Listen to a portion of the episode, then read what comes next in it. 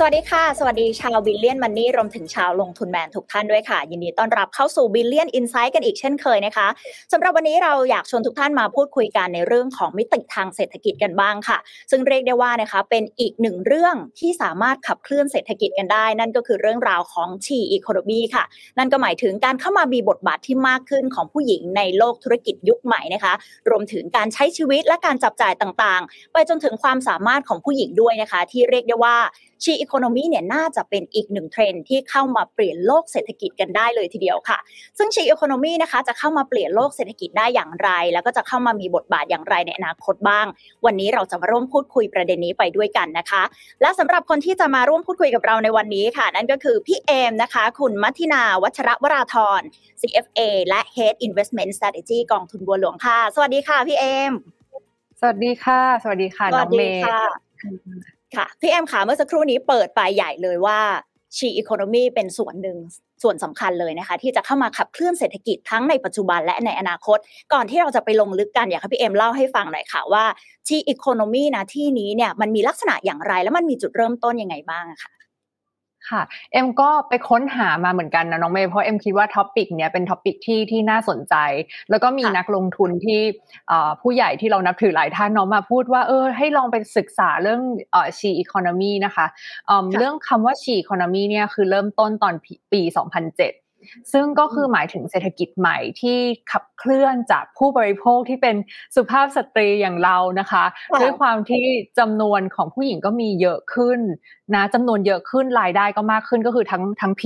กับ Q ก็คือเพิ่มขึ้นใช่ไหมคะก็เลยทำให้ธีมของการใช้จ่ายผู้บริโภคของแบบผู้หญิงเนี่ย คือมีอิทธิพลที่แบบกระจายไปทุกอุตสาหกรรมเลยนะ ไม่ว่าจะเป็นการท่องเที่ยวก็ต้องปรับตัว การดูแลพวกสุขภาพนี้ก็คือเต็มๆเลยใช่ไหมคะเอ่อพวกเครื่องสำอางความสวยความงามอาหารก็ต้องออร์แกนิก wellness media ต่างๆ ก็ต้องปรับตัวเพื่อให้เพื่อให้สอดคล้องกับธีมนี้ แล้วก็แบบ captureโอกาสของธีมนี้นะคะ เพราะว่าความต้องการของผู้หญิงเนี่ยก็มีความต้องการที่แตกต่างจากกลุ่มอื่นๆนะคะ กลุ่มผู้ชายนะคะ โดยที่ เอ็มก็ไปหามาเนาะสถิติเนี่ยคือน้องเมย์ก็เป็นที่น่าตกใจว่า คือเมื่อกี้เอ็มพูดว่าจำนวนก็มากขึ้นแล้วพวกเราก็มีรายได้เพิ่มมากขึ้นด้วยใช่ไหมคะเขาบอกว่าสินทรัพย์ร้อยเปอร์เซ็นบนโลกนะคะเดิมเนี่ยผู้หญิงเนี่ยถือสินทรัพย์เหล่านี้แค่ยี่สิบแปดเปอร์เซ็นเมื่อสิบปีที่แล้ว ตอนนี้เนี่ยกลายเป็นว่าสินทรัพย์จากร้อยเปอร์เซ็นเนี่ยเป็นของมืออยู่ในมือผู้หญิงเนี่ยเพิ่มขึ้นเป็นสามสิบสองเปอร์เซ็นตนะคะในปีนี้นะคะ เพราะฉะนั้นก็เนี่ยแหละ เดิมเนี่ยที่ผู้ชายก็อาจจะเป็นเจ้าของสินทรัพย์หลายๆแทบจะทั้งหมดนะคะ แต่ว่าผู้หญิงเนี่ยการถือครองก็เพิ่มมากขึ้น ความร่ำรวยของผู้หญิงเนี่ยเพิ่มขึ้นอย่างรวดเร็วนะคะแล้วก็เร็วกว่าผู้ชายด้วยนะเขาบอกว่าความสินทรัพย์ของผู้หญิงที่ถือเพิ่มขึ้นเนี่ยคือเพิ่มขึ้นปีละเฉลี่ย เฉลี่ยปีละ 9%ต่อปีนะคะ ตั้งแต่ปี 2010 เป็นต้นมา ในขณะที่ผู้ชายเนี่ยเพิ่มแค่ 6%เพราะฉะนั้นดูเหมือนกับว่าเออในแง่ของการลงทุนเนี่ยก็ดูเหมือนกับจริง ๆ ถ้าเราไปแวดวงการลงทุนเราจะเห็นว่าเป็นผู้ชายส่วนมาก แต่สินทรัพย์นะคะกำลังเข้ามาอยู่ในมือของผู้หญิงแล้วก็พวก ผู้หญิงเนี่ยก็เป็นผู้ที่มีอำนาจในการตัดสินใจด้วยนะ เพราะฉะนั้นก็เลยคิดว่าเทรนด์ของเรื่องชีคอนมีเนี่ยน่าสนใจมากก็เลยดีใจที่น้องเมย์ชวนมาเล่าสู่กันฟังค่ะได้เลยค่ะ แล้วอย่างอีชีอีโคโนมีเองอะค่ะพี่พี่เอมนอกจากในตัวเลขเหล่านี้แล้วเนี่ยมันมันเกิดขึ้นในประเทศไหนเป็นพิเศษ หรือว่ามันมีแบบว่าเทรนด์เริ่มต้นที่แบบในส่วนไหนไหมคะ หรือว่ามันเกิดขึ้นพร้อม ๆ กันทั่วโลกเลย ใช่เรื่องนี้สนุกมากเลยนะคะคือเอ็มคิดว่าเทรนด์เนี่ยมันเกิดพร้อมกันทั่วโลกโดยเฉพาะในเอเชีย ก็คือเทรนด์ของจำนวนของผู้หญิงเนี่ยน้องเมย์คือจำนวนผู้หญิงที่ที่อยู่ในตลาดแรงงานเนี่ย มีจำนวนมากขึ้น ผู้หญิงทำงานเยอะขึ้นใช่ปะพอผู้หญิงทำงานเยอะขึ้นรายได้เยอะขึ้นเนี่ยก็นำมาสู่ว่าเอ่อมีบางภาคบางส่วนที่กลายเป็นว่าผู้หญิงเนี่ยเขาเป็นตัวขับเคลื่อนในด้านเศรษฐกิจซะด้วยซ้ำนะคะสมมติว่าน้องเมย์ถามพี่ว่าในไทยเนี่ยจริง ๆ ตอนนี้ในไทยเนี่ยมีจำนวนผู้หญิงมากกว่าผู้ชาย ก็คือทุกๆผู้หญิงหนึ่งร้อยคนเนี่ยจะมีผู้ชายแค่เก้าสิบหกคน แล้วก็ผู้หญิงเนี่ยมีกำลังซื้อแล้วก็มีรายได้เพิ่มขึ้นมากเรื่อย บวกกับจำนวนที่เพิ่มขึ้นมากใช่ไหมคะก็คือแบบผู้หญิงเนี่ยมีคุณภาพโดยเฉพาะประเทศไทยนะคือประเทศไทยเนี่ยมีจำนวนผู้หญิงที่เป็นผู้นำค่ะไม่แพ้ชาติในชาติใดในโลกเลย สมมติว่าจัดอันดับออกมานะคะทั้งโลกเนี่ยไทยก็คือติดอันดับสามสำหรับผู้หญิงจำนวนผู้หญิงที่เป็น CEO อะเนาะก็เป็นความภาคภูมิใจรองจากอินโดนีเซียแล้วก็ฟิลิปปินส์นะคะ ประเทศไทยเนี่ยติดอันดับสามของโลกเลยที่แบบ เนี่ยมีผู้หญิงเข้าไปเป็นผู้บริหารเป็น CEO มีบทบาทในบริษัทนะคะก็คือจริงๆเอ็มก็คิดว่าถือว่าประเทศไทยก็เป็นประเทศที่แบบจริง ๆ เปิดกว้างเนาะน้องเมย์แล้วก็ gender gap เนี่ยค่อนข้างน้อยนะคะเป็นประเทศที่เหมือนเปิดโอกาสให้ผู้หญิงได้ทำงานใหญ่ ๆดำรงตำแหน่งที่ใหญ่ ๆ ได้นะคะในบริษัทนะคะ ก็จริงๆ ถ้าเราถ้าน้องเมย์นึกถึง CEO ที่ที่เป็นผู้หญิงที่เรานับถือเป็นไอดอลอะเอ็มเชื่อว่าน้องเมย์น่าจะ น่าจะนึกนึกได้หลายๆชื่อค่ะใช่ก็จะมีภาพในหัวขึ้นมาทันทีว่าเป็นเป็นใครใช่ไหมคะทีนี้ถ้ามาดูตรงวัยทำงานของประเทศไทย คือเวลาที่เราพูดถึงวัยทำงานเนี่ยก็คือช่วงอายุประมาณ 25ถึง54 ก็คือช่วงที่ที่คนแบบเป็นช่วงพรามไทม์ของเขาใช่ไหมคะเป็นช่วงที่คนหาเงินได้มากที่สุดนะคะเป็นวัยทำงานเป็นวัยที่มีรายได้สูงนะคะ ก็ วัยทำงานเนี่ยตอนนี้คิดเป็น 46%ของประชากรไทยนะคะ ซึ่งตรงนี้เนี่ยมีเพศหญิงมากกว่าเพศชาย ตรงเนี้ยเพศหญิงมากกว่าเพศชายในวัยทำงานนะคะวัยแรงงาน แล้วก็เนี่ยน้องไม่ลองสำรวจก็ได้ดูในออฟฟิศที่เราทำงานมีเดินผ่านมีจำนวนผู้หญิงหรือผู้ชายมากกว่ากันมากกว่ากันเอ็มก็คิดว่าใกล้เคียงกันหรือว่าบางที่ก็ออฟฟิศผู้หญิงก็จะเยอะกว่านะคะ ซึ่ง สัดส่วนการที่ผู้หญิงเริ่มกลับมาเข้ามาทำงานเยอะขึ้นหรือว่าผู้หญิงเนี่ยมีบทบาทในที่ทำงานเนี่ยคือก็ไม่ได้เป็น แบบสัดส่วนแบบนี้ก็เทรนแบบนี้ไม่ได้เกิดขึ้นแค่ที่ประเทศไทยที่น้องเมย์ถาม แต่ว่าจริงๆเป็นเทรนในทั้งทั้งเอเชียเลย เพราะว่าตลาดแรงงานเนี่ยมีผู้หญิงเข้ามาทำเยอะขึ้นใช่ไหมคะก็เลยทำให้ผู้หญิงเนี่ยมีบทบาทเยอะขึ้นกำลังซื้อก็เยอะขึ้น แล้วก็เข้ามามีอิทธิพลในทั้งบริษัท แล้วก็การขับเคลื่อนประเทศทั้งประเทศไทย แล้วก็เอเชียรวมถึงอินโดนีเซียนะอินโดนีเซียเนี่ยมี CEO แบงก์เป็นเป็นผู้หญิงค่อนข้างเยอะนะคะ หรือว่าฟิลิปปินส์ก็ตามนะคะทีนี้อ๋อก็ที่ผ่านมาเนี่ยจริงๆเอ็มมองว่าอ๋อผู้หญิงเนี่ยเขาเขาไม่ได้ค่อยเข้ามาอยู่ในออฟฟิศหรือว่าทำงานเนี่ยเพราะว่าที่ผ่านมาคือเวลาคนที่มีลูกอะน้องเมย์คือเขาก็ต้องออกจากตลาดแรงงานไปประมาณปีถึงสองปีใช่ไหมคะเหมือนกับหยุดทำงานอะแล้วก็ผู้หญิงที่มีลูกก็คือ ต้องยอมเสียสละหน้าที่การงานในการที่จะแบบ ขอเลี้ยงลูกก่อนแล้วค่อยกลับเข้ามาในตลาดแรงงานเนาะตรงนี้ก็เป็นส่วนที่แบบน่านับถือมาก แต่ว่าช่วงนี้เนี่ยก็เป็นเทรนด์ที่ว่าผู้หญิงก็กลับเข้ามาในตลาดแรงงานค่อนข้างเร็วนะคะแล้วก็มีผู้หญิงโสดเยอะมากขึ้นด้วยเนาะแบบมันจะมีเทรนด์แบบว่าสวยโสด strong แต่งงานช้าลงมีลูกช้าลง หรือว่าไม่มีลูกเลย ตรงนี้มันก็เลยทำให้รายได้ของผู้หญิงเนี่ย เยอะมากขึ้นแล้วก็เทรนด์เนี้ยไม่ใช่เป็นแค่ประเทศไทยนะเอ็มอ่านก็คือในจีนก็เป็นนะคะแล้วเขาก็ในอเมริกาก็เป็นคือเขาบอกว่า ตอนนี้ลองสังเกตรอบๆตัวนะคะเทรนด์ของคนที่อยู่เป็นโสดเนี่ยน้องเมย์คิดว่ามากขึ้นไหมคะ เทรนด์ของผู้หญิงหรือว่ามากขึ้นใช่ไหมคะคนรอบตัวนี้ถ้าสมมติว่าเราลองถามถามดูในวัยใกล้ๆเคียงกัน หรือว่าโตกว่าเนี่ยทุกคนก็เริ่มให้ความสำคัญกับตัวเองมากขึ้น อาจจะโฟกัสที่การทำงานมากขึ้น หรือว่าเป้าหมายของตัวเองมากขึ้น คิดว่าเทรนด์อันนี้เนี่ยก็เป็นส่วนสำคัญใช่ไหมคะพี่เอ็มที่ทำให้ She Economy เนี่ยมันเริ่มมีอิทธิพลมากขึ้นเรื่อย ใช่ค่ะ คือมีสถิติเลยนะ เขาบอกว่าตอนปี 2000นะน้องเมย์อายุเฉลี่ยของผู้หญิงที่แต่งงานคือ 25 ปี พอปี 2020 เนี่ยอายุเฉลี่ยของการแต่งงานก็คือ 28 ปีนะคะ แต่ว่าเขาก็คาดว่าพอปี 2035 เนี่ย อายุเฉลี่ยของของคนที่จะแต่งงานอะ จะสายขึ้นไปอีกเป็น 35 ปี โอ้โห แบบ 35 เราแบบ เฉลี่ยเนี่ยโอ้โหถือว่าค่อนข้างค่อนข้างช้าเลยนะคะคะแล้วก็มีสถิติกันหนึ่งที่น่าสนใจก็คือจริง ๆ แล้วการหย่าก็เพิ่มมากขึ้นด้วย ตอนปี 2000 เนี่ยเขาบอกว่าถ้าถ้าดูการหย่าเนี่ยก็คือ 1,000 คู่ ก็คือ divorce rate อะการหย่าก็ประมาณ 7 คู่จาก 1,000 ตอนนี้ก็คือเพิ่มขึ้นเป็น 11 คู่ ก็คือคนมีแนวโน้มที่จะที่จะอยู่คนเดียวใช่ไหมคะก็ผู้หญิงก็ดูแลตัวเองก็มีรายได้ด้วยนะคะ ก็เลยทำให้เทรนด์ชีอีโคโนมีเนี่ยยิ่งแข็งแกร่งขึ้นไปใหญ่นะคะ ทีนี้เมื่อกี้น้องเมย์ถามถึงว่าแล้วในทั่วโลกหรือเปล่า ถ้าดูในอเมริกา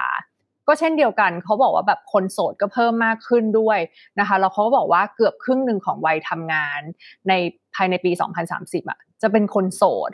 คือก็สูงมากสูงมากๆนะเอ็มคิดว่าเนี่ยเทรนด์ก็คือว่าผู้หญิงก็ผผู้หญิงก็เลือกที่จะเป็นโสด เพิ่มขึ้นทุกๆปีนะคะแล้วก็เลยทำให้ไม่ต้องไปเป็นแม่ใช่ไหมพอเป็นโสดเราก็เราก็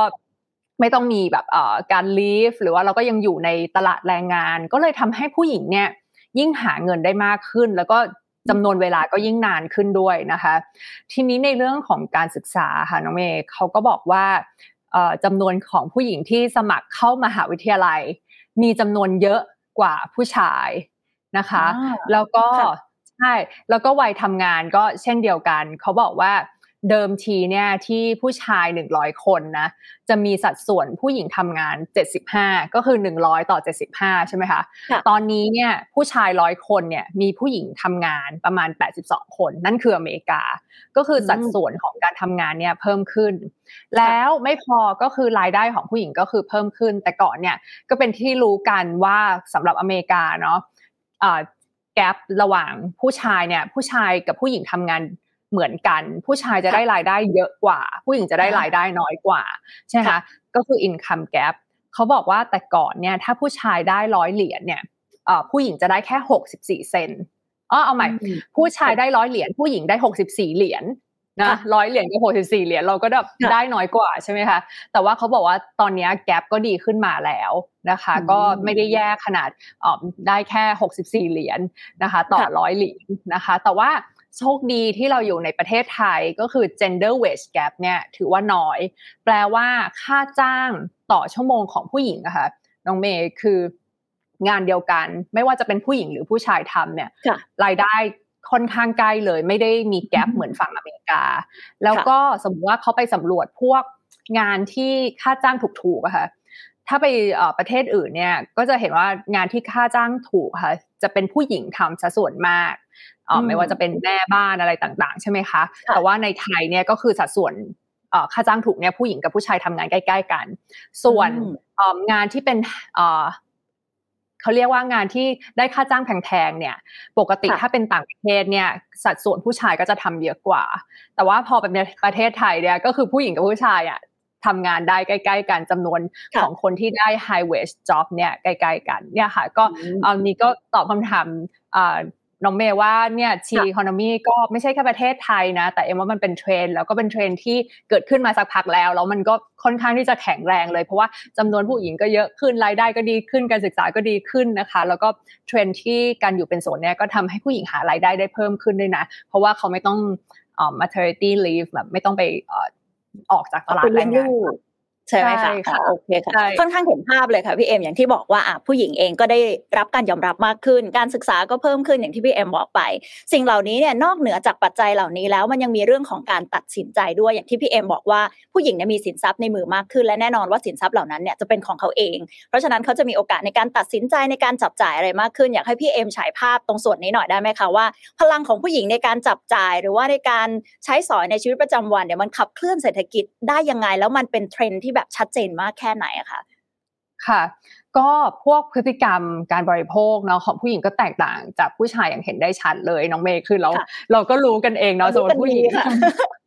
ใช่คือถ้าสุด เออเอ็มก็อันอันนี้คือเอ็มก็พยายามไม่ bias เนาะเอ็มก็พยายามไปหาข้อมูลเพิ่มเติมก็ปรากฏว่าจริงอย่างที่เราคิดเลยนะว่า ถ้าเป็น household เนี่ยเป็นแม่บ้านเนี่ยค่ะ คือถ้าสมมติว่าอยู่ในบ้านนะน้องเมย์แล้วถึงแม้ว่าจะเป็นแม่บ้านที่ไม่ได้เป็นคนหาเลี้ยงครอบครัวนะคะ แต่เขาเป็นคนมีอำนาจในการตัดสินใจไงคือผู้หญิงในบ้านเนี่ยเป็นคนดูแลค่าใช้จ่ายทั้งหมดในบ้านใช่ไหมถึงแม้ว่าแบบไม่ได้จะหาเงินเอง แต่ว่าการซื้อของเนี่ยต้องมาปรึกษา เราก่อนอะไรอย่างเงี้ยนะคะใช่ใช่ใช่แล้วตรงนี้เนี่ยคือก็เป็นพฤติกรรมที่ตรงกันทั่วโลกเลยไม่ว่าแบบจะอยู่ประเทศไหนก็คือเรื่องในบ้านเนี่ยก็คือผู้หญิงเป็นคนมีอำนาจในการตัดสินใจ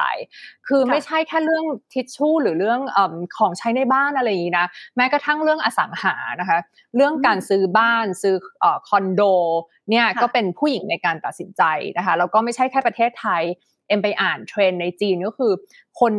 ผู้หญิงจีนเนี่ยก็มีจำนวนเป็นผู้ซื้อเนี่ยเป็นผู้หญิงเนี่ยเพิ่มมากขึ้นด้วยนะคะ เรื่องอสังหาซื้อบ้านซื้อของใหญ่ๆเนี่ยก็เป็นผู้หญิงที่มีอำนาจในการตัดสินใจนะคะ แล้วก็เรื่องเฮลท์แคร์เนี่ยจะรักษาที่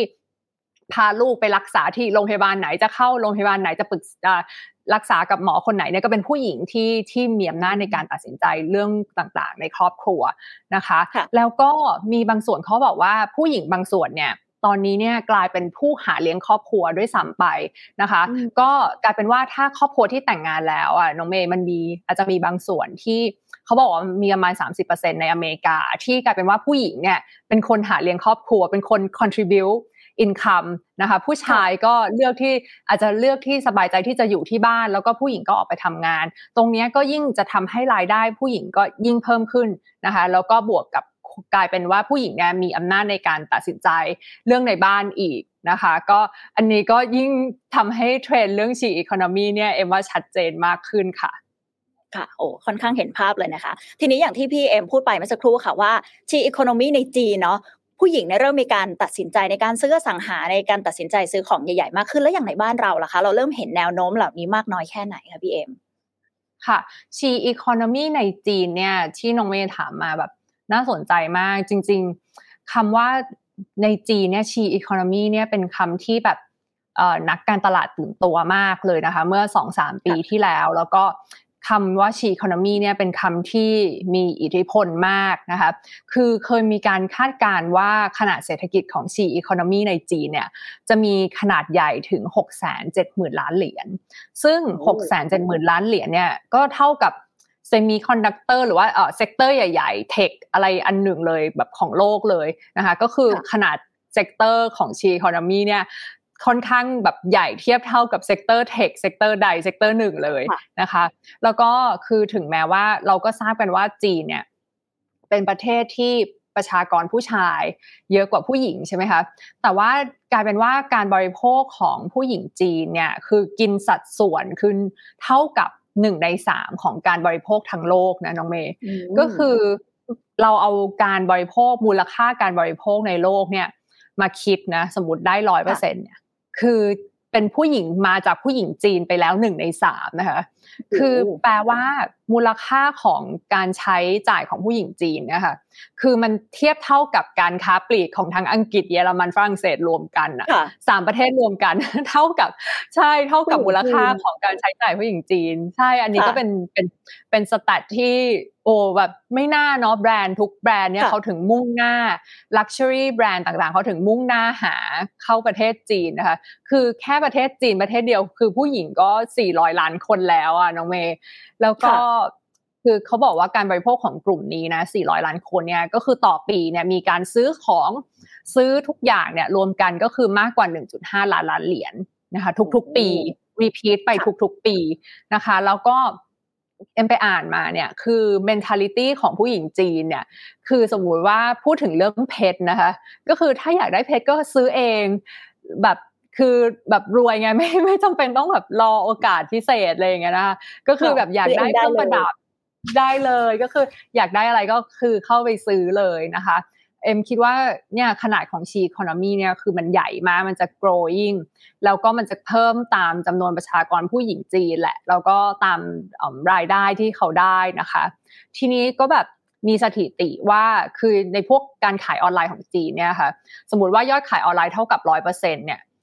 การที่ผู้หญิงใช้จ่ายเนี่ยกินไปแล้วห้าสิบห้าเปอร์เซ็นก็คือแปลว่าแบบ ยอดขายออนไลน์ผู้หญิงเอ่อร้อยเปอร์เซ็นเนี่ยก็คือเป็นผู้หญิงซื้อมากกว่าผู้ชายนะคะทีเนี้ยเขาก็เลยทุกแบรนด์นะทุกอีคอมเมิร์ซเขาแพลตฟอร์มเขาก็รู้ตรงนี้ เขาก็เลยมีการลดราคาที่มันเป็น festival สำหรับผู้หญิงโดยเฉพาะเช่นแบบปกติจะมีแบบสิบเอ็ดสิบเอ็ดสิบสองสิบสองใช่ไหมคะอันนี้เขาก็เรียกว่า Queen Festival Butterfly Festival อย่างเงี้ยค่ะ ใช่แล้วก็คือถ้าไปดูพวก สัดส่วนการใช้แบรนด์เนมหรือว่าสินค้าฟุ่มเฟือยของอันนี้พูดถึงแบรนด์ทั้งโลกแล้วนะคะลูกค้าหลักๆเนี่ยไม่ใช่อยู่ที่อเมริกาหรือว่ายุโรป แต่ว่ากลายเป็นว่าอยู่ในลูกค้าของแบรนด์เนมเนี่ยอยู่ที่จีนเป็นสัดส่วนที่มากที่สุดนะคะ ลูกค้าอยู่ที่ตลาดจีนนะคะเมื่อกี้พูดถึงอสังหาก็เช่นเดียวกัน คือเขาก็บอกว่าสถิติจากสถิติเนี่ยก็ไปดูมาว่ากลายเป็นว่า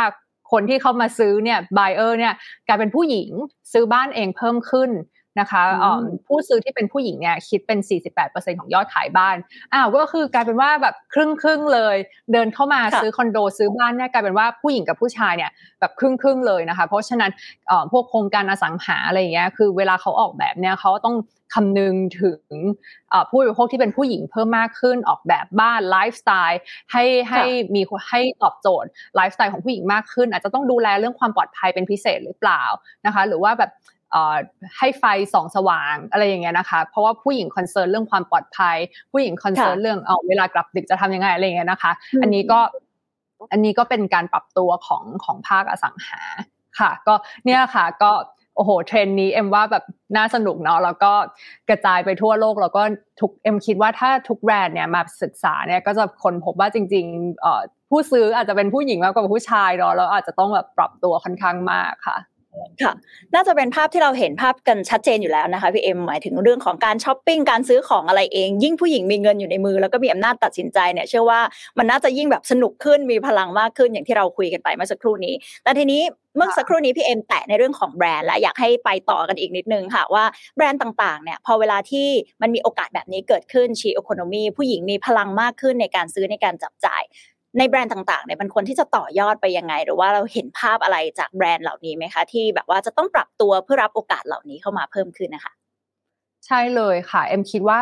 คือน้องเมย์สมมติว่าเราคิดถึงความเป็นผู้หญิงของเราเนาะเวลาเราไปซื้อของเนี่ย คือเราก็จะแบบมองการช้อปปิ้งเป็นแบบอะไรที่มันเพลิดเพลินมากเป็น journey ไม่ใช่ destination เป็นหนึ่งในกิจกรรมในขณะที่ผู้ชายเนี่ย คือเขาจะมองการช้อปปิ้งเป็นเหมือนงานงานหนึ่งใช่ไหมคะแบบไปแบบต้องมีจุดประสงค์ มีโน้ตวันนี้ฉันจะไปซื้ออะไร แต่ว่าผู้หญิงเนี่ยแวะได้ตลอดทางเพราะมันคือ journey ใช่ไหมมันไม่ใช่ destination นะคะ ทีเนี้ยคือการซื้อของกับผู้หญิงกับผู้ชายเนี่ยมันก็ใช้อารมณ์ที่แตกต่างกันเข้ามามีอิทธิพลในการตัดสินใจ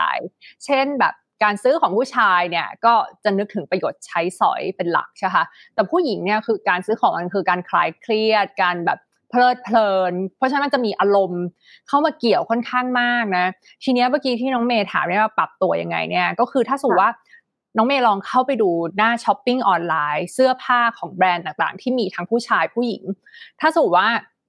เราคลิกว่าเราเป็นผู้ชายอะมันจะพาเราไปหา หน้าที่เป็นอีกแบบหนึ่ง ถ้าสมมติว่าหน้าของผู้ชายก็จะเป็นหน้าตาอีกแบบนะคะ จะเน้น utilities เน้นฟังก์ชัน เน้นว่าเสื้อนี้เอาไปใช้อะไรใช่ไหมคะ แต่ว่าถ้าเป็นผู้หญิงเนี่ยหน้าของเว็บไซต์อะจะเป็นอีกแบบหนึ่งเลยจะเป็นสไตล์ การจัดวางมันจะเป็นคนละแบบกับของผู้ชายเลย ผู้หญิงมันจะ เขาจะจัดวางให้เน้นการกระตุ้นอารมณ์ให้ให้ซื้อค่ะเห็นแบบโอ้อย่างนี้เป็นไลฟ์สไตล์ที่ฉันอยากมีอยากใช้แล้วก็อยากสวยแบบนี้ แล้วก็แบบให้คลิกนะคะก็จะเป็นการจัดวางที่แตกต่างกันอย่างมาก ถ้าสูตรหน้าเพจของผู้หญิงกับผู้ชายนะคะมีอีกแบบนึงมีอีกอย่างหนึ่งที่ผู้หญิงผู้ชายแตกต่างกันก็คือว่าแบรนด์ของผู้ชายอะคือผู้ชายเขาใช้แล้วเขาไม่ค่อยเปลี่ยนนะคือก็จะซื้ออันนี้ซ้ำๆไปเรื่อยๆใช่ไหมคะอย่างเสื้อบางยี่ห้อคือ เสื้อแบบนี้มีทุกสีเลยอย่างนี้ใช่ไหมคะเสื้อเชิ้ตแบบนี้สีใช่สีขาวแบบนี้มีไปเลยแล้วก็คือจะล็อกไว้เลย ล็อกไว้เลยใช่ไหมคะแต่ว่าถ้าผู้หญิงเนี่ยคือคือจะเปลี่ยนต่อเมื่อแบรนด์ไหนที่ให้บริการที่ดี ให้แบรนด์ไหนเนี่ยที่เซอร์วิสจนทำให้ผู้หญิง ลูกค้าคนนั้นเนี่ยรู้สึกเหมือนมีความสำคัญอะเหมือนแบบได้รับการดูแลที่ดีเนี่ยเราก็จะเริ่มแบบ ลังเลแล้วใช่ไหมคะ เราก็ไม่ได้แบบรอยัลตี้ขนาดต้องซื้อแต่แบรนด์นี้ เราก็เมื่อไหร่ที่มีคนมาให้service ที่ดีให้ทำให้เรารู้สึกว่าเราได้รับการดูแลที่ดี รู้สึกเราเนี่ยเป็นคนสำคัญนะคะก็จะทำให้ชนะใจแบรนด์ออมแบรนด์เหล่านี้ก็จะสามารถชนะใจลูกค้าที่เป็นผู้หญิง เพราะว่าสิ่งเหล่านี้ emotion เนี่ยมันมีอิทธิพลกับการซื้อการใช้จ่ายของผู้หญิงมากๆนะคะ ก็เป็นที่มาของคำพูดที่ว่าแบบใครสามารถชนะใจผู้หญิงได้ก็คือชนะได้ทั้งหมดนะคะ ทีนี้เมื่อกี้ที่น้องเมย์ถามว่า คือการปรับตัวของ Product ต่าง ๆ เนี่ย คือเอ็มก็คิดว่าทุกทุกแบรนด์เนี่ยเขาก็พยายามที่จะปรับให้ไลฟ์สไตล์มันเข้ากับเทรนด์ผู้หญิง ไม่ว่าจะแบบเป็นเทรนด์ผู้หญิงโสดเทรนด์ผู้หญิงที่มีรายได้เพิ่มมากขึ้น หรือแม้กระทั่งอาจจะมีครอบครัวแต่ว่าครอบครัวเล็กลงอยู่คนเดียวก็ได้ เพราะฉะนั้นพวกเครื่องใช้ไฟฟ้าค่ะ ก็จะสังเกตว่า มันไม่ได้ใหญ่เหมือนเดิมแล้วเขาจะพยายามทำให้มันเล็กๆใช่ไหมอย่างเครื่องดูดฝุ่นก็ทำให้มันเล็กๆลงมีขนาดเล็กลง เครื่องล้างจานก็ทำให้ปุ่มน้อยลง อาจจะกดปุ่มเดียวแล้วว่าล้างไปเลย หรือว่าทำให้มันมีขนาดลงใช่แบบทำให้มันเรียบง่ายแบบไม่ยุ่งยากไม่หนัก แล้วก็แบบปุ่มน้อยๆ หรือว่าเอ็มเห็นการปรับตัวของแบบ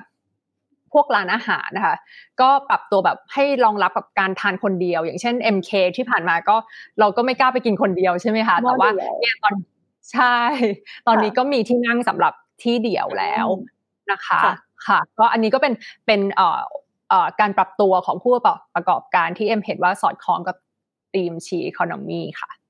ค่ะ เมื่อกี้พี่เอ็มพูดมาถึงเรื่องของ loyalty ของแบรนด์ เหมือนว่าทุกวันนี้ค่ะ มันจะมีการแบบเปลี่ยนไปนิดนึงพฤติกรรมผู้บริโภคก็คือว่าเมื่อก่อนเนี่ยอยากชอบแบรนด์ไหนก็อาจจะติดอยู่กับแบรนด์นั้น แต่ตอนนี้เหมือนจะเป็นโอกาสของแบรนด์เล็ก ๆ ด้วยไหมคะ ที่ว่าผู้หญิงเนี่ยถ้าสมมติว่าไปลองแบรนด์ไหนแล้วรู้สึกตัวเองติดใจก็สามารถเปลี่ยนแบรนด์หรือว่าไปลองใช้แบรนด์ใหม่ ๆ ได้ทันทีพี่เอ็มมองเรื่องนี้ว่ายังไงคะ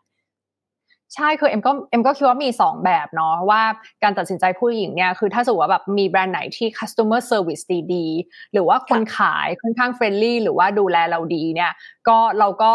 เราก็อาจจะลังเลที่จะเปลี่ยนใจแต่ว่าเอ็มว่าผู้หญิงเนี่ยก็จะมีอีกบางส่วนที่ที่ที่เอ็มคิดว่าถ้าสมมติว่าเราอยากที่จะลงทุนในเรื่องของ She Economy นะน้องเมย์เอ็มคิดว่าบริษัทที่มันสอดคล้องกับ She Economy เนี่ยก็คือบริษัทที่เป็นพวก premium brand premium brand เนี่ยทำให้คนเปลี่ยนใจได้ยากมากเลยนะคะ อย่างเช่นถ้าสมมติน้องเมย์มีแบรนด์กระเป๋าในดวงใจเนี่ยก็ก็อยากได้อันนี้เนาะเป็นเหมือนกระเป๋าในฝันนะคะก็เพราะฉะเพราะฉะนั้นพวกพรีเมียมแบรนด์เนี่ยก็ทำให้สามารถสร้าง moat ที่แข็งแรง แล้วก็ลูกค้าเนี่ยจะเปลี่ยนใจได้ยากนะคะ ทีนี้เอ็มคิดว่าการที่จะลงทุนในบริษัทที่มีพรีเมียมแบรนด์เนี่ย เอ็มว่าต้องมีประมาณสัก 3-4 อย่าง เพื่อที่จะเราไปเป็น checklist ว่าบริษัทเนี้ยน่าลงทุนหรือเปล่านะคะ อันแรกก็คือต้องเป็นบริษัทที่มี customer loyalty ก็คือ ผู้ลูกค้าเนี่ยมีความจงรักภักดีในแบรนด์ คือใช้แล้วติด เป็นกระเป๋าในฝัน เป็นรองเท้าที่ฉันต้องมีอะไรอย่างเงี้ยนะคะใช่ใช่เพราะก็ตอบคำถามเมื่อกี้ที่น้องเมย์ถามว่าเออแบบ เอ่อถ้าสมมติว่ามีแบรนด์เล็ก ๆ เป็นโอกาสของแบรนด์เล็ก ๆ หรือเปล่าเอ็มก็คิดว่าการลงทุนเนี่ยก็อาจจะถ้าสมมติแบรนด์เล็ก ๆ แต่ว่าแข่งขันด้วยราคา เรามาลงทุนในพวกบริษัทที่โอ้โหขึ้นราคายังไงลูกค้าก็ยังอยู่ อันนี้ก็คือพวกแบบเป็นบริษัทที่เป็นพรีเมียมแบรนด์ที่อยู่มานานนะคะเมื่อกี้อันแรกคือ customer loyalty นะคะอันที่สองก็คือ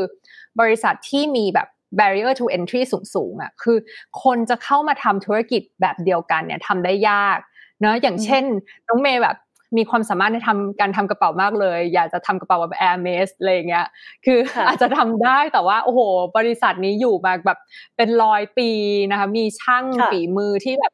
ทำด้วยมือแบบอะไรเงี้ยนะคะ ต้องซื้อหนังจากที่ไหน เพราะฉะนั้น barrier to entry เนี่ยคือสูงมากนะคะอันที่สามนะเมื่อกี้คืออันที่สองคือ barrier to entry อันที่สามก็คือ pricing power pricing power ก็คือบริษัทที่มีความสามารถในการขึ้นราคาที่เมื่อกี้เอ็มบอกว่าแบบต้นทุนจะเพิ่มบริษัทก็ขึ้นราคาก็ยังมีคนต่อคิวซื้ออยู่ หรือว่าแบบเอออยู่ดีๆ ฉันอยากจะขึ้นราคาทุกๆ ปี ลูกค้าก็ยังต่อคิว หน้าร้านอยู่โหเป็นบริษัทที่แบบน่าอิจฉามากเลยนะคะ แล้วก็มีการจำกัดจำนวนการผลิตด้วยใช่ไหมคะ เพราะฉะนั้นมันก็เลยทำให้ pricing power ของเขาแบบยิ่งแข็งแรง นะคะ แล้วก็อันที่สี่ก็คือต้องเป็นบริษัทที่แบบเติบโตค่อนข้างยั่งยืนนะคะแบบเห็นการเติบโตต่อเนื่องยาวนาน อันนี้แบบสี่ข้อที่เอ็มพูดมาเนี่ยเอ็มว่าแบบมันเข้าข่ายหลายแบรนด์มากไม่ว่าจะเป็น e s t e Lauder ใช่ไหมคะ Hermes Nike เอ็มว่าก็เข้าข่ายนะ Dior ที่พี่พูดมาเนี่ยสี่แบรนด์เนี่ยน้องเมย์ใช้มาหมดแล้วใช่ไหมคะ ใช่ค่ะ เราก็ต้องมีอันเล็กๆน้อยๆบ้าง แต่เวลมีแน่นอนก็คือเคยลอง เพราะเชื่อว่ามันน่าจะเป็นอีกแบรนด์หนึ่งอย่างที่พี่พี่เอ็มบอกข้อแรกเลยก็คือเรื่องของ loyalty เนาะมันเป็นแบบว่าพรีเมียมแบรนด์ที่ต่อให้เราอาจจะยังไม่เคยใช้ แต่ก็อะลองลองดูสักครั้งแล้วก็ไม่ไม่ใช่เรื่องยากเลยที่เราจะติดหรือว่าแบบอยากลองมันไปเรื่อยๆ หลาย ๆ ผลิตภัณฑ์อะไรอย่างเงี้ยค่ะ เป็นอันนี้เป็นที่น่าสนใจมากอะนอกจาก Estee Lauder Nike Dior อะไรที่ยกตัวอย่างมาแล้วยังมีแบรนด์ไหนอีกไหมคะ ที่เห็นภาพชัดๆว่า เป็นอยู่ในธีมของชีอีโคโนมีแล้วน่าลงทุนนะคะพี่เอ็มค่ะ เอ็มว่าแบบเยอะมากเลยค่ะ บริษัทที่แบบสอดคล้องนะแล้วเรื่องนี้จะสนุกมากเลยนะคะ เอ็มว่าแบบบริษัทแรกนะ คือบริษัทยอดเอ่อผู้ผลิตเครื่องสำอางที่มียอดขายสูงที่สุดในโลกค่ะน้องเมย์ L'Oreal นะคะ L'Oreal เนี่ยแบบมีมาเป็นร้อยปีแล้วนะ แล้วเขาก็เป็นเจ้าของแบรนด์เครื่องสำอางที่เราใช้กันแบบ หนียังไงก็หนีไม่พ้นใช่ไหมคะแล้วก็เป็นเจ้าของแบรนด์ Estee นะคะที่เราใช้ที่เป็นแบรนด์ที่ขายเครื่องเครื่องสำอางที่ดีที่สุดในโลกก็ Estee นี่ก็คือมีมาตั้งแต่ปี 1946อะคือเอ็มว่าแบบแบรนด์พวกนี้คือ customer loyalty สูงมากยั่งยืนมากนะคะ แล้วก็ L'Oreal เนี่ยลูกค้าเนี่ยทั่วโลกนะคะ แล้วก็ เขาบอกว่าลูกค้าเขาอะคือหนึ่งพันล้านคนทั่วโลกอะแทบจะประชากรผู้หญิงกี่แทบจะส่วนมากของประชากรผู้หญิงเนี่ยว่าแบบแทบทุกคนต้องเคยใช้แบบสินค้าใดสินค้าหนึ่งของ L'Oreal นะคะเพราะว่าเขามีทั้งแบบเครื่องสำอาง น้ำหอมครีม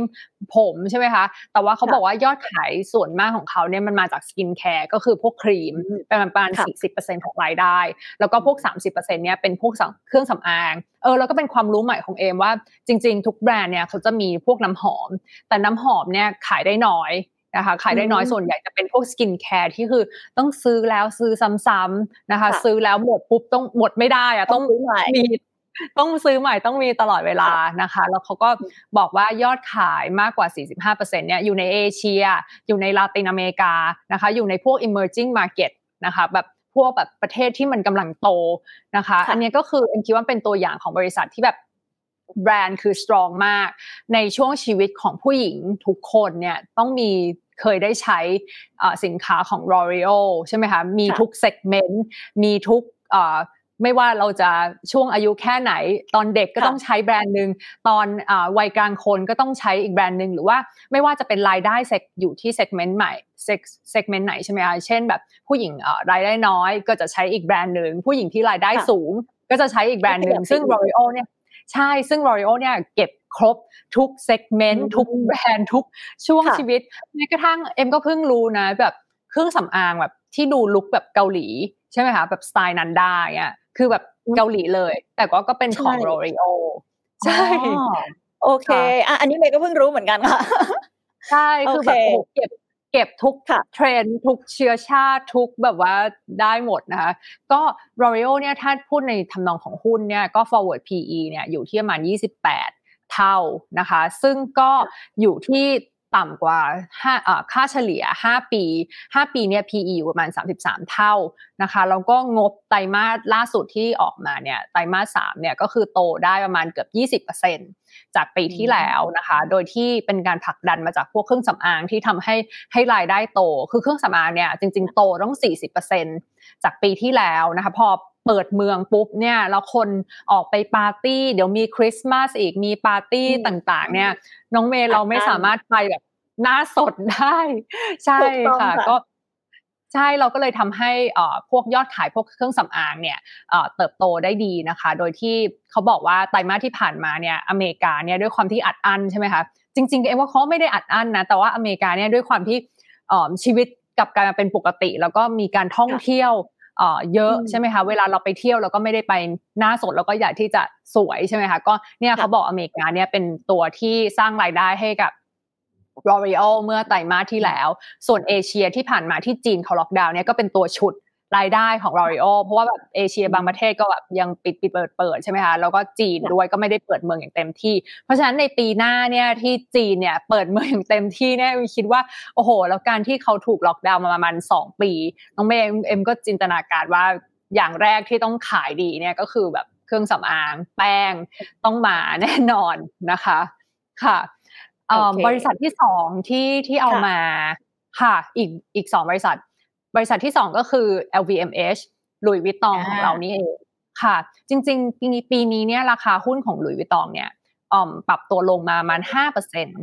เมื่อเทียบกับตลาดเนี่ยที่ลงไป 20%นะคะ แล้วก็คือทั้งปีเนี่ยราคาหุ้นค่อนข้างสตรอง แต่ว่าระหว่างปีมันก็มีช่วงจังหวะที่ลงไปตอนที่เฟดขึ้นดอกเบี้ยแรงๆ แต่ก็ยังสามารถปรับตัวขึ้นมาได้จนชนะตลาดนะคะ คือ LVMH เนี่ยไม่ต้องพูดเยอะแล้วเขาเนี่ย แบรนด์ของเขาเนี่ยก็กินเรียบเหมือน L'Oreal เหมือนกันนะน้องเมย์คือภายใต้ LVMH เนี่ยมีแบรนด์อีก 75 แบรนด์ทั่วโลกที่แบบทำกระเป๋าเสื้อผ้าอยู่อยู่อันเดอร์เขาอะคือไม่ว่าจะเป็นแบบมาตั้งแต่แบบ Dior นะคะแบบเสื้อผ้ากระเป๋าใช่ไหมคะหรือว่าเครื่องสำอางอะอย่าง Sephora นะคะก็อยู่ under LVMH Bulgari ทิฟฟานี่พวกเครื่องประดับอ้าวก็อยู่ under LVMH นะคะ แอลกอฮอล์โมเอก็อยู่ under LVMH ทุกอย่างที่เป็น luxury ที่เราแบบคุ้นๆเนี่ยคืออยู่ under แบบอยู่ under เขานะคะ โดยที่ P เขาก็บอกว่าในมุมของหุ้นนะนะ ปีหน้าเนี่ย PE ของบริษัท LVMH เนี่ยก็น่าอยู่ที่ประมาณ 20จุด5นะคะ ก็ PE ไม่ได้แพงเมื่อเทียบกับค่าเฉลี่ย 10 ปีที่ผ่านมาที่ปกติเนี่ย PE จะอยู่ที่ประมาณ 22 เท่า แล้วก็รายได้ถ้าดูในช่วง 9 เดือนที่ผ่านมาของปีนี้ก็คือยังเพิ่มขึ้นเมื่อเทียบกับปีก่อน โดยที่เป็น organic growth ไม่ได้ไป M&A หรือ acquire ใครเนี่ย organic growth ประมาณ 20%ก็คือยอดขายโตขึ้น 20%เมื่อเทียบกับปีก่อน โดยที่ยอดขายหลักๆเนี่ยก็ยังมาจากเสื้อผ้ากระเป๋า เครื่องสำอางในยอดขายในเซฟ h ราก็โตนะคะ โดยที่แบบพวกกระเป๋าเครื่องสำอางเนี่ยโตเยอะสุด น้ำหอมโตน้อยสุด แต่ก็ยังโตได้อยู่ดีคือเมื่อไหร่ใช่คือเมื่อไหร่ที่ reopening ประเทศแบบมีกิจกรรมทางเศรษฐกิจคนปาร์ตี้ คนออกไปเข้าสังคมต่างๆเนี่ยแบรนด์พวกนี้ก็คือไปได้เรื่อยๆเลยนะคะ ก็ยังได้ประโยชน์อยู่ นะคะ อันที่สามเนี่ยเอ็มว่าก็เป็นสิ่งที่เป็นหุ้นที่เอ็มชอบ แล้วก็เอ็มคิดว่ายั่งยืน แล้วก็เข้าในเข้าเข้าเป็นหนึ่งในธีมของชีคอนมีด้วยนะก็คือการท่องเที่ยว ถ้าพูดถึงการท่องเที่ยวหรือว่าโรงแรมที่มีจำนวนห้องที่แบบเรียกได้ว่าหนึ่งในโรงแรมที่มีจำนวนห้องมากที่สุดในโลกเนี่ยก็คือ Marriott Marriott เนี่ยมีโรงแรมในเครือแบบเยอะมากเลยนะคะ ก็คือเก็บทุกเซกเมนต์เหมือนกันนะไม่ว่าจะเป็น Ritz Carlton St Regis ใช่ไหมคะ W Hotel Sheraton นะคะ Marriott เนี่ยเป็นโรงแรมที่มีห้อง 1.4 ล้านห้องทั่วโลกนะคะ แล้วก็ PE อยู่ที่ประมาณ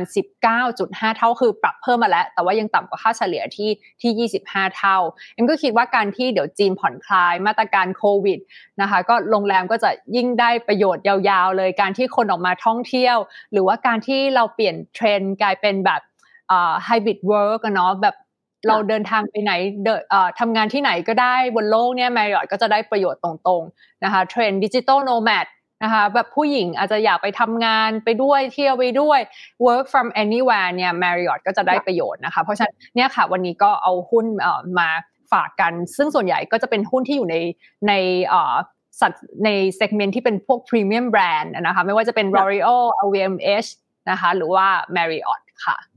ค่ะโอ้ทั้ง 3 ตัวเนี่ยเท่าที่เห็นนะจุดตัดที่ใกล้เคียงกันมากเลย นั่นก็คือเรื่องที่พี่เอ็มบอกไว้เมื่อสักครู่หนึ่งก็คือเป็นเรื่องของการเขาเก็บทุก segmentเขาแบบว่าสามารถแบบเก็บได้ทุกช่วงชีวิตช่วงวัยอย่าว่าแต่ผู้หญิงเลยเนาะแม้แต่ผู้ชายเองหรือว่าใครก็ตามนะคะ ก็น่าจะเป็นลูกค้าหรือว่ามีโอกาสที่จะสร้างการเติบโตไปกับทิศทางของ Royal เอง LVMH รวมถึงการท่องเที่ยวอย่าง Marriott ด้วยนะคะ อันนี้ก็น่าจะเป็นหุ้น หรือว่าเป็นลักษณะของการเติบโตที่เห็นภาพสอดคล้องไปกับชีอีโคโนมีทีนี้ย้อนกลับมาประเทศไทยนิดนึงค่ะพี่เอมอย่างที่เราพูดกันไปเมื่อสักครู่ว่ามันมีธีมต่างๆเนาะไม่ว่าจะเป็นเรื่องของการเติบโตของเครื่องสำอางอาหารแบรนด์การท่องเที่ยวไปจนถึงความยั่งยืนต่างๆ ในบ้านเราเองอะค่ะการลงทุนหรือความนิยมลงทุนใน segment เหล่านี้ sector เหล่านี้นะมันจะมีลักษณะยังไงบ้างคะมันเติบโตไปสอดคล้องกับ She-Economy เหมือนประเทศอื่นๆไหมคะ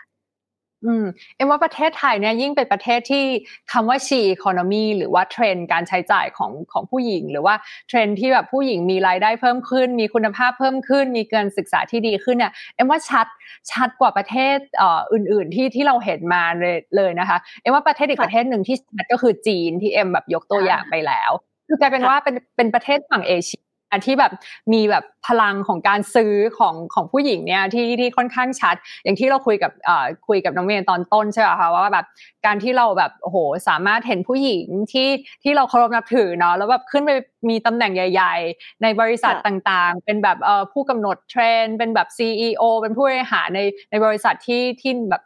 น่าชื่นชมเนี่ยก็คือเป็นเทรนด์ที่ที่ค่อนข้างชัดเจนที่เกิดขึ้นในประเทศไทย ซึ่งเอ็มว่าแบบ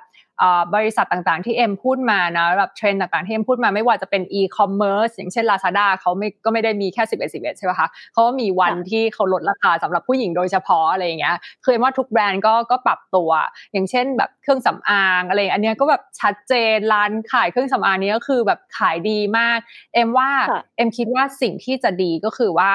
การขายเครื่องสำอางบนอีคอมเมิร์ซอะยังไงก็จะโตเพิ่มมากขึ้นเพราะว่า เครื่องสำอางสำหรับผู้หญิงอะมันเป็นสิ่งที่ขาดไม่ได้นะน้องเมย์สมมติว่าดินสอเขียนคิ้วหมดเนี่ยโอ้โห แล้ววันรุ่งขึ้นเป็นแบบ ไม่มีคิวมาทำงานเลยอะก็คือไม่ได้คือแบบใช่เอ็มคิดว่าการที่เราซื้อของออนไลน์ โดยเฉพาะเครื่องสำอางเนี่ยมันจะเป็นสิ่งที่แบบทำเป็น regular ผู้หญิงจะทำไป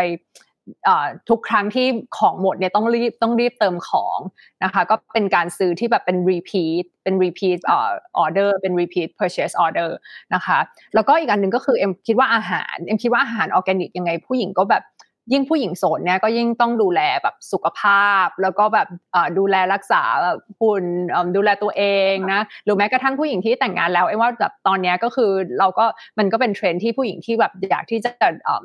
ดูสุขภาพดีนะคะเพราะฉะนั้นว่าพวกอาหารออร์แกนิกเนี่ยก็ก็ไปได้ต่อยาวๆ อย่างเช่น เราเห็นตัวอย่างมาแล้ว อย่างเช่น นม oat milk ใช่ไหมคะซึ่งจริง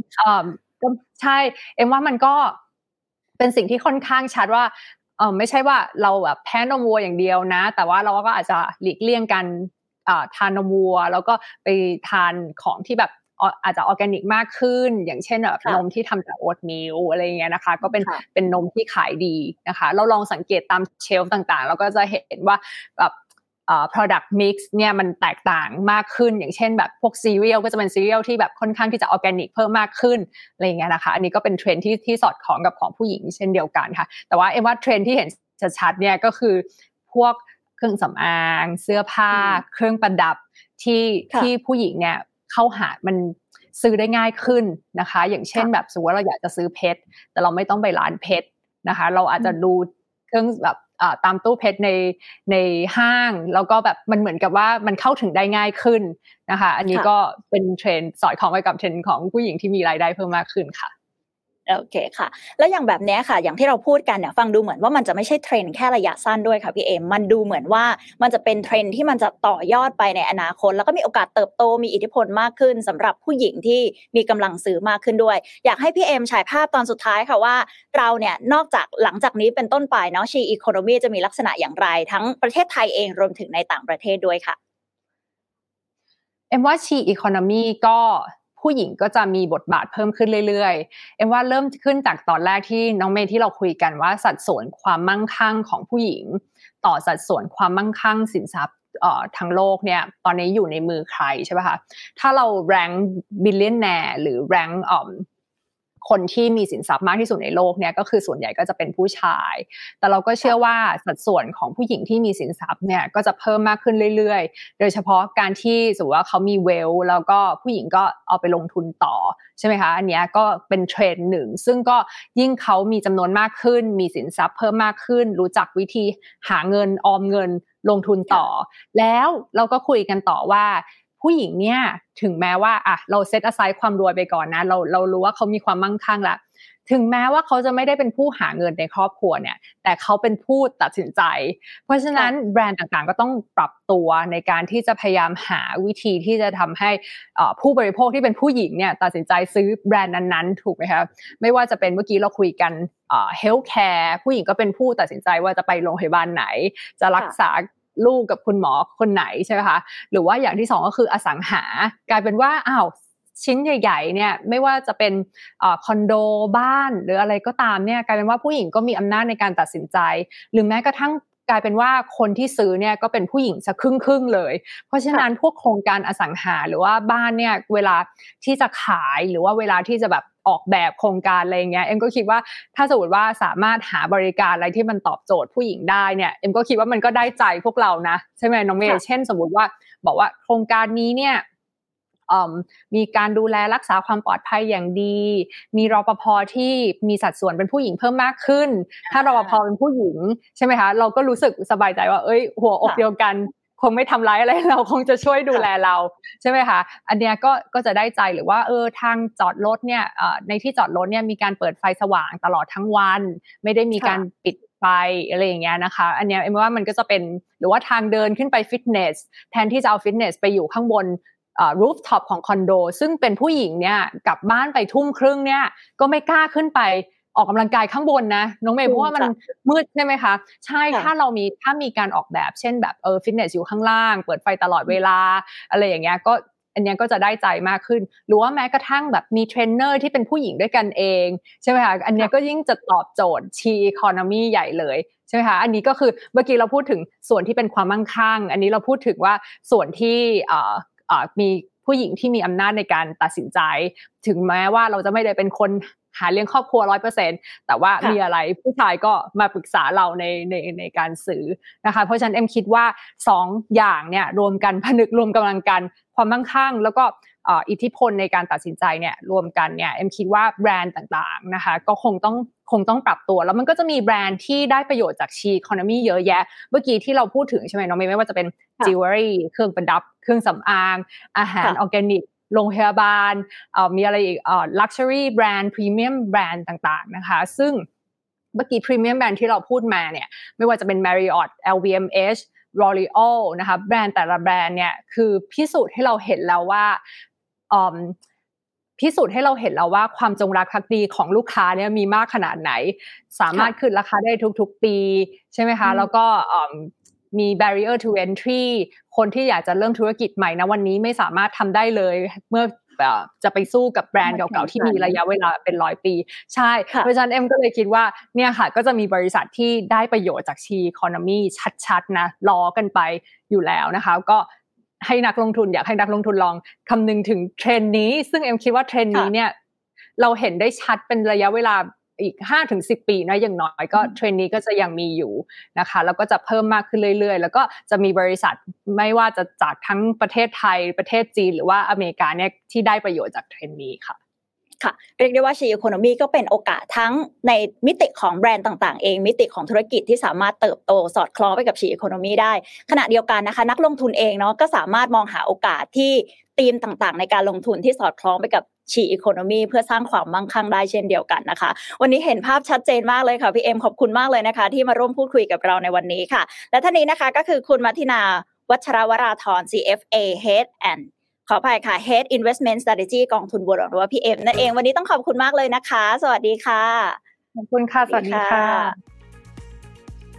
เอาละค่ะ และทั้งหมดนี้นะคะ ก็คือพิเลียนไลท์ในวันนี้ค่ะเชื่อว่าทุกท่านน่าจะเห็นโอกาสจากการลงทุนรวมถึงการทำธุรกิจต่างๆ สอดคล้องไปกับชีอีโคโนมีไปพร้อม ๆ กันแล้วนะคะ และสำหรับใครที่ชื่นชอบเรื่องราวเหล่านี้นะคะ สามารถกดติดตามไว้ได้ที่เพจบิลเลียนมันนี่รวมถึงลงทุนแมนด้วยนะคะสำหรับวันนี้ลาไปก่อนแล้ว สวัสดีค่ะ